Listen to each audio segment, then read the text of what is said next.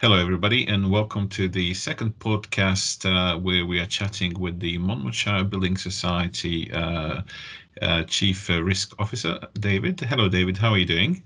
Hi, Stefan. Very good, thank you. Now we are we have been through you have been through the implementation experience with us, so I just wanted to um, hear from you a little bit. You know, how how did you decide to actually go ahead and implement now, even though there is a COVID pandemic and uh, everything is being done remotely?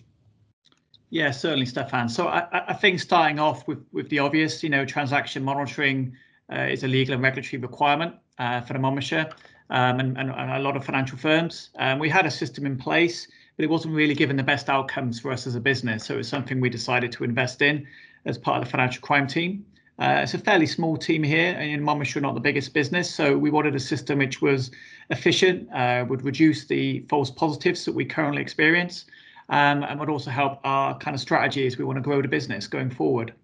Um, I, I, think really COVID, once we'd got through the initial uh, working from home, adapting the business to you know social distancing and the like, um, and implementing some of our continuity plans, it, it, was very much sort of business as usual, um, albeit sort of under a crisis banner. So uh, crisis BAU, as we as we sort of fondly call it.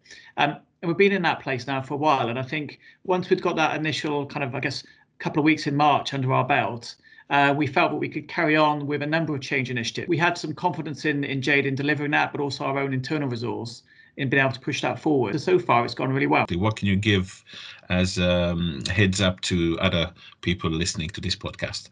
So I think for us, in some respects, it was adapting to new ways of working. But I think once we'd kind of got that under our belt, it was it was it was fine, and all, all systems go. And I think often the the success of the the projects is just having that real clear plan Everyone knew what they were looking to deliver. Um, we we had the resources um, and people lined up on on all sides, um, and and that really helped. Just you know.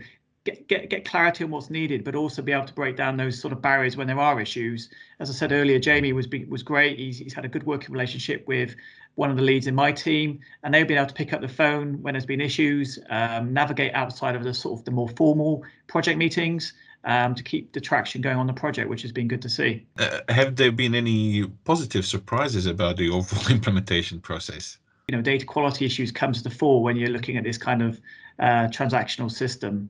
And so it has thrown out a few data quality issues, mostly um, our side, things to think about in terms of uh, keeping that data accurate and up to date. Um, and, that, and again, that's probably two things that have I suppose, come up through the project. Um, not necessarily as a surprise, but um, things that maybe we would have done slightly differently with the benefit of hindsight. What are the things that you could you could potentially share with other people listening that they could actually maybe start looking ahead before they decide to uh, get involved in a project like uh, like this? Yeah, I mean, I think it's probably, uh, Stefan, more on the technical side, so sort of some of the data quality build in our legacy systems. So to give a give a kind of example to bring it to life, we were using the same uh, transactional codes uh, for savers and mortgages. So uh, that was causing a few problems uh, when the data was um, uploaded. Um, so it, it, some of those things that maybe wouldn't necessarily come to light under the normal course of business uh, and how systems have been previously configured and built. Um, so I think that's something that um, you know was we're, we're fixed now, um, or we're looking to put a, a fix in place shortly. Um, but that's something we probably couldn't have foreseen uh, before we kicked off the project, to be honest. Excellent. Well, uh, David Mollison, thank you so much. We will uh, we will catch up with the third series, uh, third episode of our podcast, uh, where we will discuss your overall experience and outcomes once you've finally finally gone live. And thank you everyone for listening for the Jade ThirdEye podcast series with David Mollison, Chief Risk Officer of Monmouthshire Building Society in Wales.